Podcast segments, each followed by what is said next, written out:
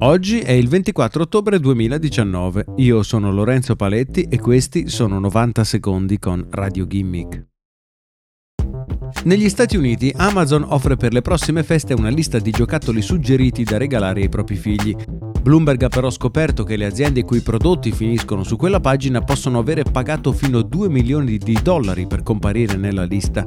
Più un produttore paga, maggiore è il risalto che viene dato ai suoi prodotti.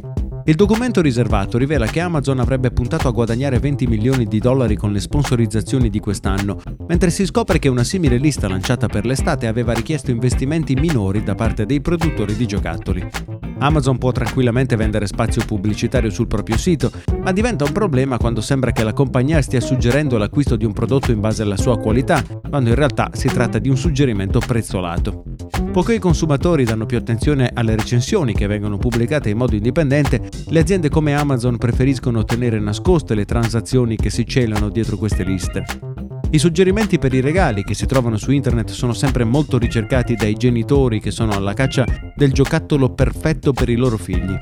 Le aziende che producono giocattoli hanno tutto il vantaggio a comparire su queste liste e soprattutto su siti con un gigantesco traffico come Amazon, anche perché circa il quaranta per cento del fatturato annuo di queste aziende avviene proprio in corrispondenza delle feste di fine anno.